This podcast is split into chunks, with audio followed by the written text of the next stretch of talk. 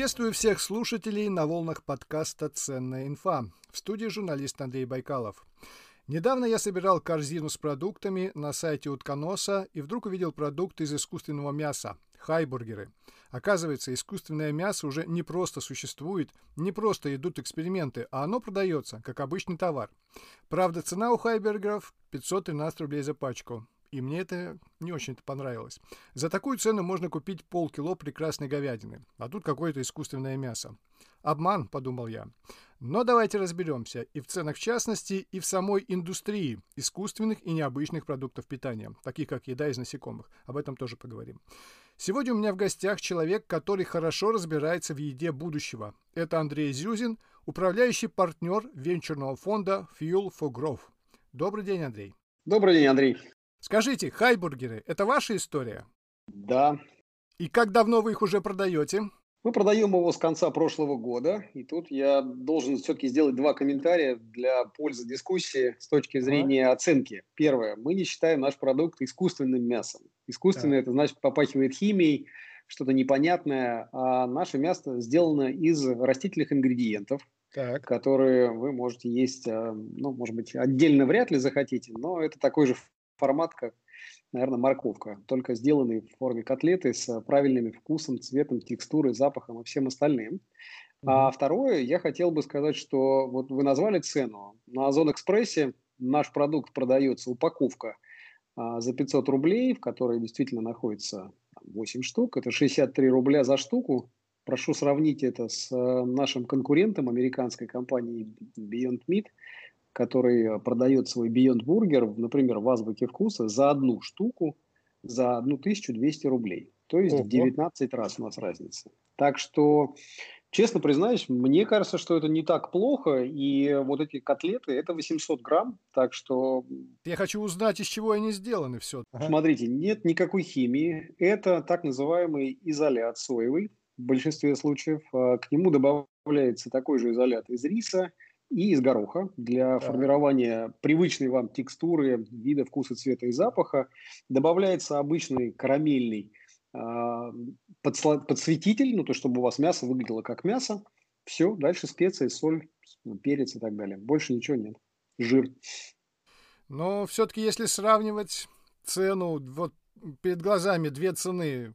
Пачка настоящего, настоящей говядины и пачка искусственной, искусственного мяса – все-таки вы проигрываете, если глазами просто сравнивать. Вот видишь две цены, там 400 рублей за 400 грамм говядины и 513 рублей за вот пачку непонятно чего там лежащего.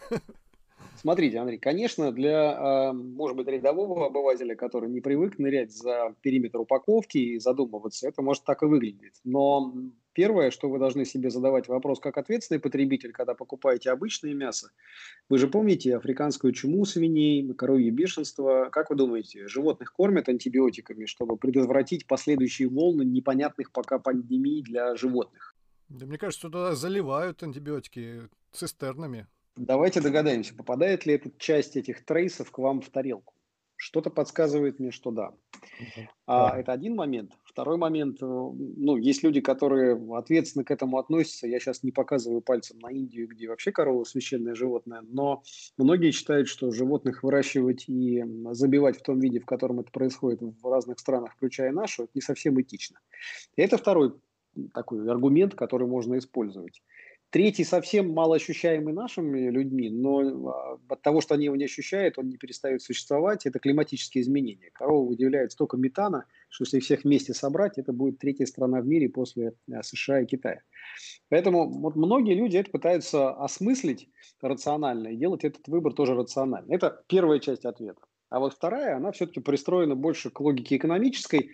Слушайте, если э, компания разработала растительное мясо, вложила в это достаточно большое количество денег, она бы хотела получить возврат на вложенные инвестиции, пункт первый. А раз в этом мясе не содержится ни антибиотиков, ни следов гормонов роста и всего остального, то можно его считать, а мы так искренне считаем, неким премиальным продуктом, потому что в отличие от того мяса, которое вы собираетесь покупать в магазине, у нас, например, нет холестерина и насыщенных жиров. Да? Вот, например.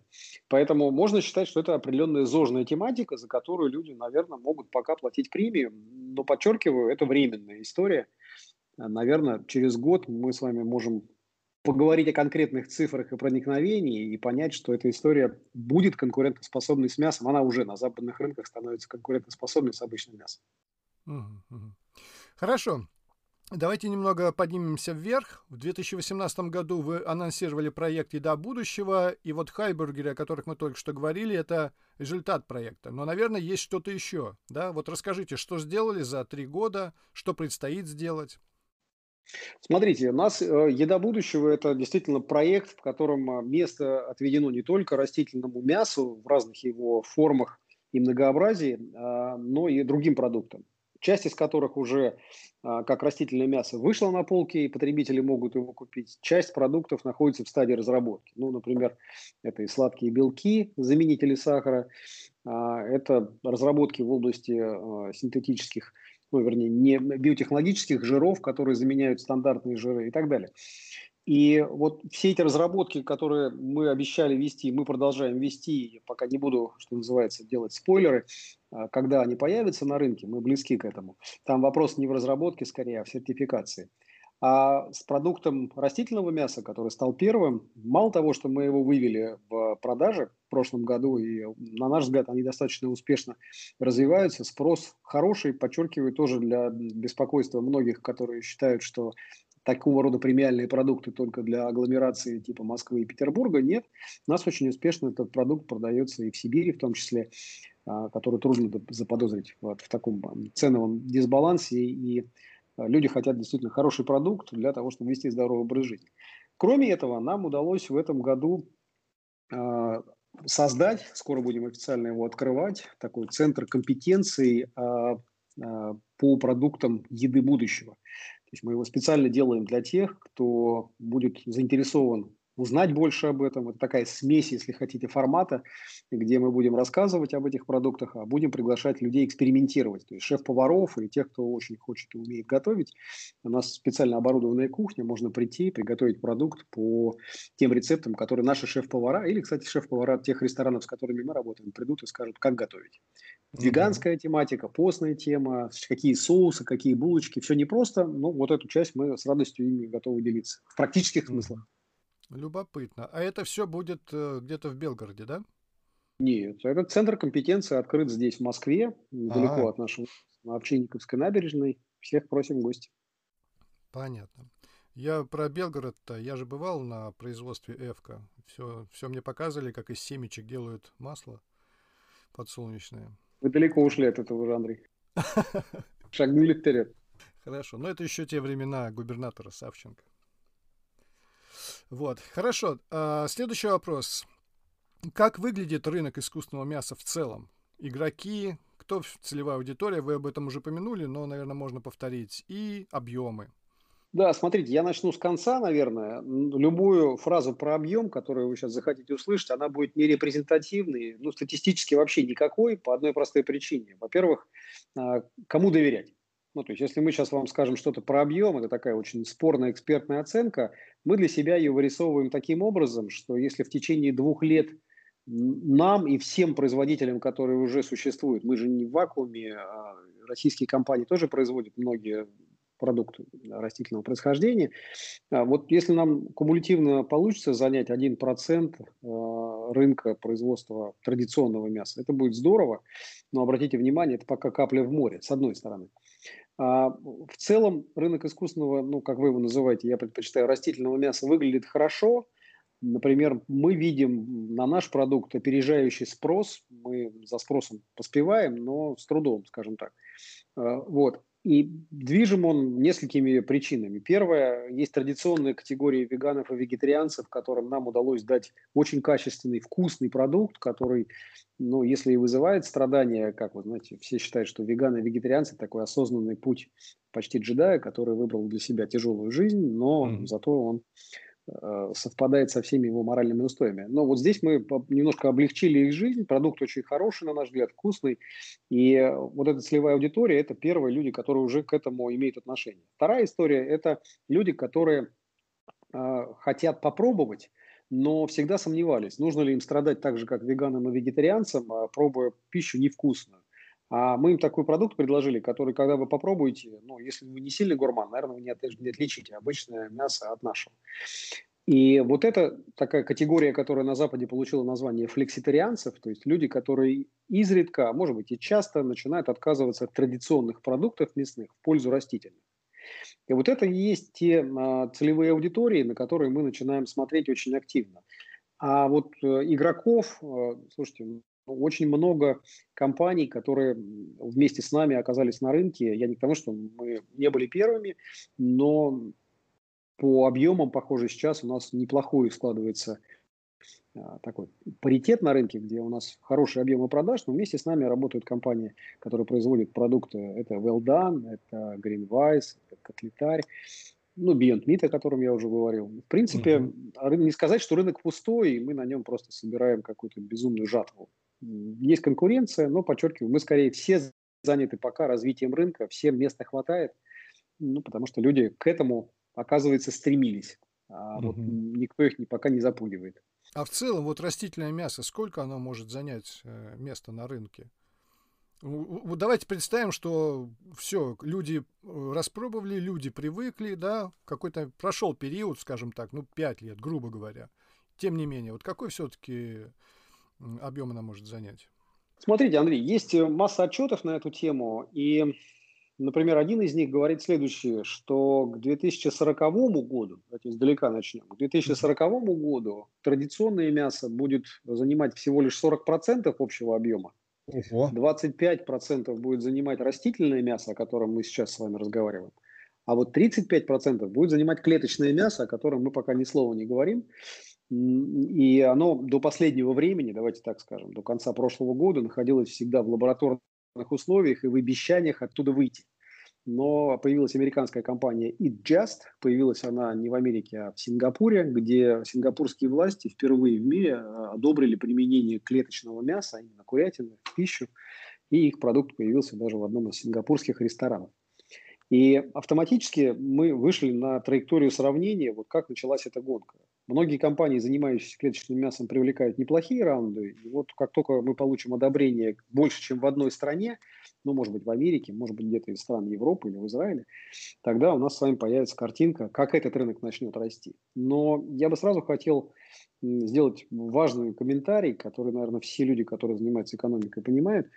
Смотрите, э, во-первых, конечно, темпы роста растительного мяса во многих странах сумасшедшие. Но давайте признаемся, это рост с очень низкой базы, поэтому расти с низкой базы не так сложно. Это mm-hmm. один момент. Но при этом, когда пытаются кинуть в производителя растительного мяса камень, сказав, что вы не соответствуете по паритету традиционному мясу, а, мы обычно отвечаем, что любое производство – это эффект масштаба. И если вы посмотрите на производителя того же американского Beyond Meat, который начинает сейчас экспансию всемировую, а, то я вас уверяю, что в течение года-двух мы увидим, а, в принципе, во-первых, уже сейчас замороженное мясо и Beyond Meat, и американских традиционных производителей в Америке стоят одинаково, большие упаковки, это уже. Компания Impossible Foods два раза с течение начала этого года снижала уже цены на 20-15%. На и вот этот паритет с ростом объемов производства будет достигаться и даже ну, перейдет в фазу, естественно, для растительного мяса опережения по цене. То есть оно будет стоить дешевле, чем традиционное мясо. Mm-hmm. Вот это общая картинка, да, Андрей, как куда мы можем прийти с точки зрения объемов рынка. Сам рынок растет не очень быстро, я имею в виду мировой рынок мяса. Сейчас это индустрия размером 1 триллион 300 миллиардов. Ну вот смотрите, если 40% э, к 40 году останется, это, конечно, серьезный передел рынка, давайте так скажем. Я вас сейчас послушал, у меня складывается ощущение такой какой-то вот невидимой революции. Что-то будет, что-то происходит, пока на рынок это не выплеснулось, пока это больше все-таки энтузиасты покупают, но вдруг все это может превратиться в такую в некую лавину по ощущениям, потому что вот э, мне кажется, Именно так должно произойти. Возможно, я ошибаюсь. Хорошо. А, следующий вопрос, он немножко такой на засыпку. А растительное мясо в вашем рационе как часто присутствует? Хороший вопрос, Андрей. Вы знаете, э, если говорить честно, то до момента появления нашего продукта я несколько раз пробовал Beyond Meat, я пробовал Impossible Foods, Impossible Foods я пробовал в Америке, Beyond Meat пробовал уже и у нас. Сделать это постоянным продуктом при той модели ценообразования, ну, не очень привлекательная история. А вот наш продукт мне нравится.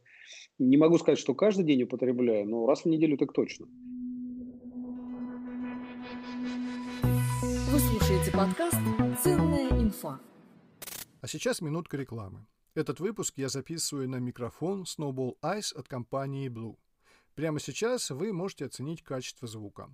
Snowball Ice подключается к компьютеру через порт USB-A и готов к работе прямо из коробки, никаких драйверов и настроек не нужно. Единственное, что я рекомендую поднять уровень записи до 80%, так как на корпусе микрофона нет кнопки гейна. Знаете, кстати, как расшифровывается название Blue? Нет, не голубые. Это Baltic Latvian Universal Electronics – не иначе как наследники знаменитого рижского ВЭФа и радиотехники. Создали компанию два человека – музыкант Скипер Вайс и звукорежиссер Мартинш Саулис Пулинс в 1995 году. Snowball Ice прежде всего вокальный микрофон, то есть для работы голосом. Он отлично подойдет для стрима, ведения блока или записи подкаста. Рекомендую к покупке, испытал на себе, все в порядке, звук вы слышите в своих наушниках прямо сейчас. А теперь возвращаемся к интервью с Андреем Зюзиным, управляющим партнером венчурного фонда Fuel for Growth.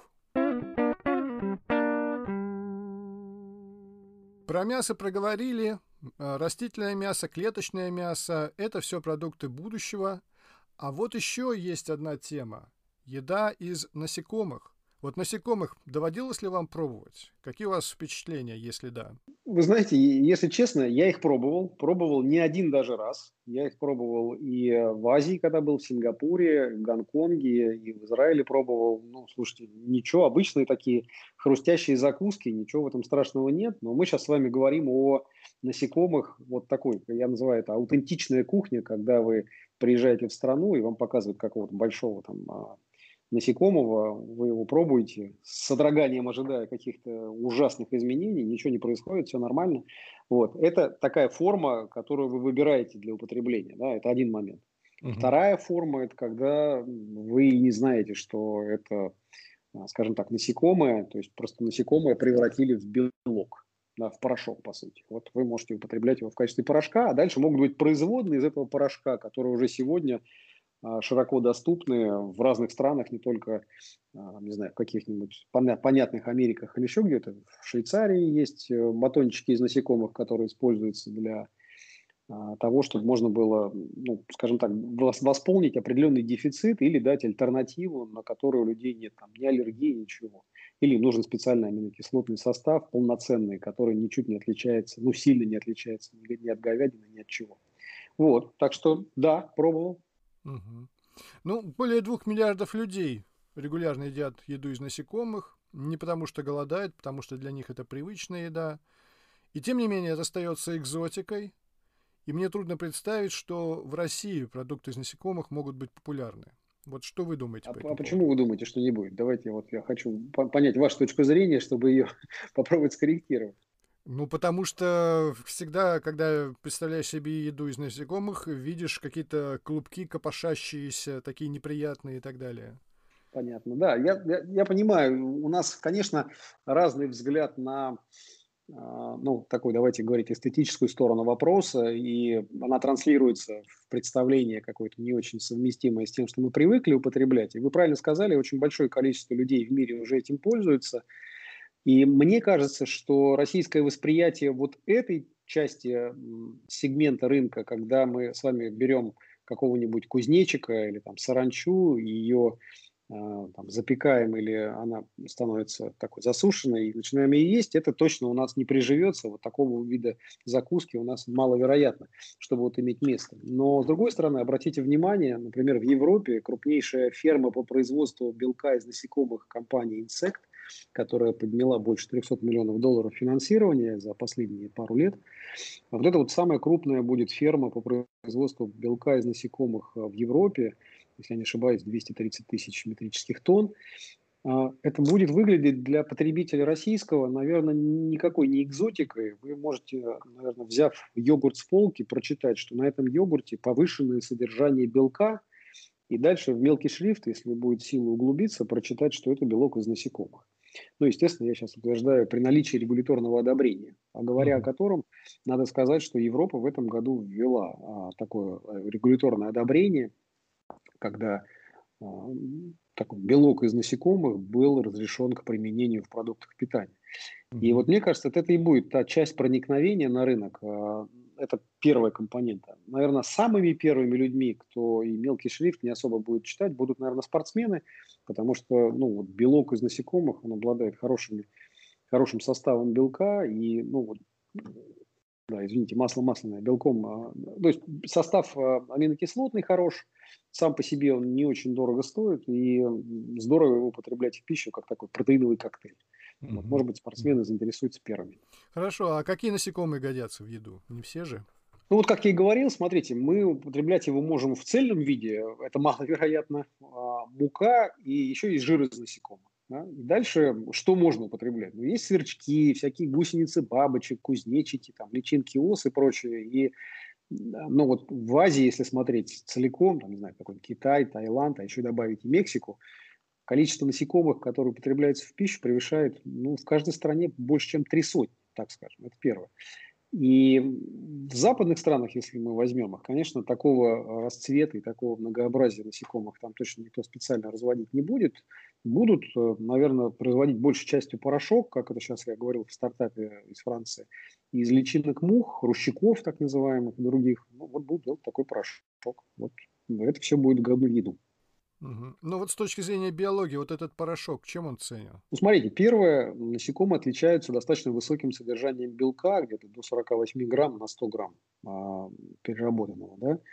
Дальше э, очень хороший у них аминокислотный состав, а, сверчтип, например, сопоставимый по содержанию белка с говядиной. Ну, то есть там у говядины 19-26 грамм на, на 100, а у сверчков бывает там от 8 до 25. А помимо этого, хитин из оболочек насекомых обладает пребиотическими свойствами. Да, то есть может помочь с пищеварением. И содержание жира в ряде насекомых может достигать там, 24 грамма на 100 грамм и э, веса. И в основном это такие ненасыщенные жиры, вот, поэтому они тоже полезны. А следующий, ну, наверное, тоже существенный элемент, а, насекомые отличаются высоким содержанием витаминов группы В, в частности, В12, которого многим не хватает в растительных продуктах. Антиоксиданты в них э, присутствуют и микроэлементы. Вот. И есть еще в саранче много железа. Так что это такой не абстрактный формат, а конкретный, в чем они могут быть каждый вид полезен. А с точки зрения экономики? Смотрите, первая история, ну, производство белка из насекомых, э, в принципе, не сегодняшний э, успех науки и не вчерашний, он давно существует. Большей частью он всегда занимался и использовался для производства кормовых добавок.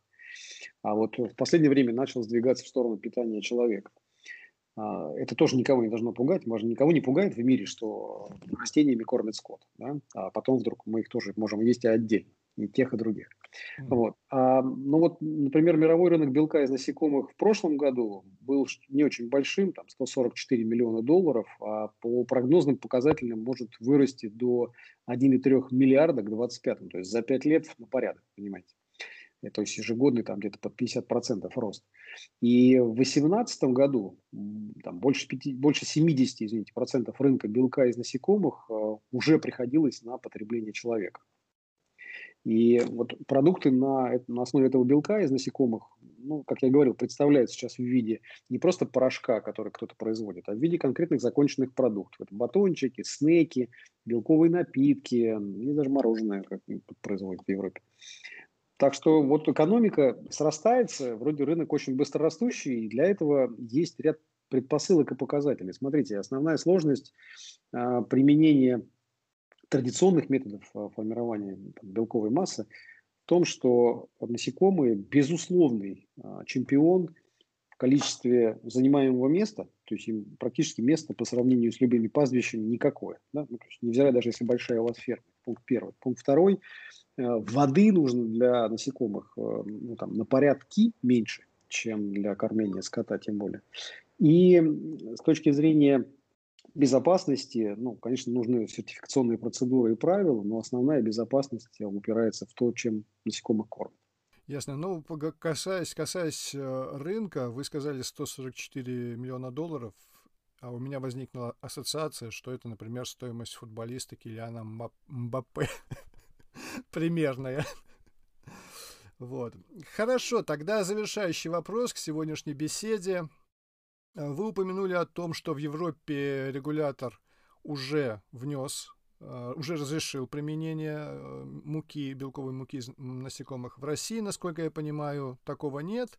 И в продолжение моего тезиса, на ваш взгляд, все-таки когда появится на прилавках хлеб и детское питание с добавками муки и белка из насекомых? Смотрите, я думаю, что касается детского питания, то, конечно, это не завтра. Ну, нужно будет провести достаточно большое количество тестов для того, чтобы гарантировать безопасность детского питания. Но если говорить про сегодняшние достижения, то, например, я вас, может быть, удивлю, а может нет, у нас есть прецеденты разработки хлеба с белком из таких личинок мухи, такой функциональный продукт питания, который делает компания Нордтехсат из э, Архангельской области.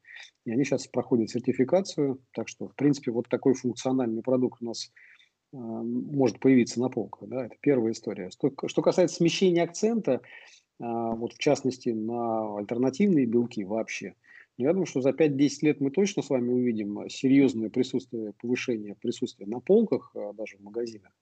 А насекомые, ну, давайте так скажем, как мы с вами обсудили, наверное, не в формате засушенных, а, там, маринованных, а в формате порошка добавки, это да. Ну, конечно, мы должны преодолеть два периода таких э, неспокойствия. Первый период для всех компаний, кто этим собирается заниматься, это сертификационный, ну, чтобы исключить риски попадания туда, там, не знаю, тяжелых металлов, каких-нибудь гормонов, а, антипитательных веществ, гарантировать микробиологическую безопасность, там, сказать, какая будет срок годности у этого белка и прочее, и прочее. Вот. А, но как только все будет понятно и сертифицировано, мне кажется, рынок приоткроется, и туда придут те, кто уже сегодня давно этим занимается. Я поверьте, в России, там даже в Сколково есть несколько резидентов, которые занимаются этими технологиями mm-hmm. на Западе, и ну, это все такой, на мой взгляд, готовый продукт для употребления. Вопрос только сертификации и пробивания стены вот такого неприятия для потребителей. Ну, вот это уже выбор маркетологов, которые скажут, слушайте, пошли к спортсменам, ну вот давайте к ним. Хорошо. Ну что же, уважаемые слушатели, надеюсь, выпуск вам понравился. Информация была для вас ценной и полезной. Я благодарю Андрея Зюзина, управляющего партнера венчурного фонда Fuel for Grow, за интересную беседу. Андрей, всего вам доброго. Спасибо. Спасибо, Андрей, большое за приглашение. Как обычно, я прошу отметить мою работу лайком в Apple Podcast. Мне, как автору подкаста, будет очень приятно, а если отзыв оставите, то вообще.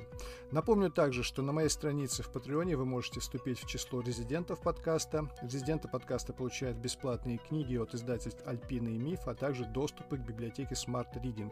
Все, что нужно сделать, это стать резидентом подкаста. Ссылка на Patreon в описании.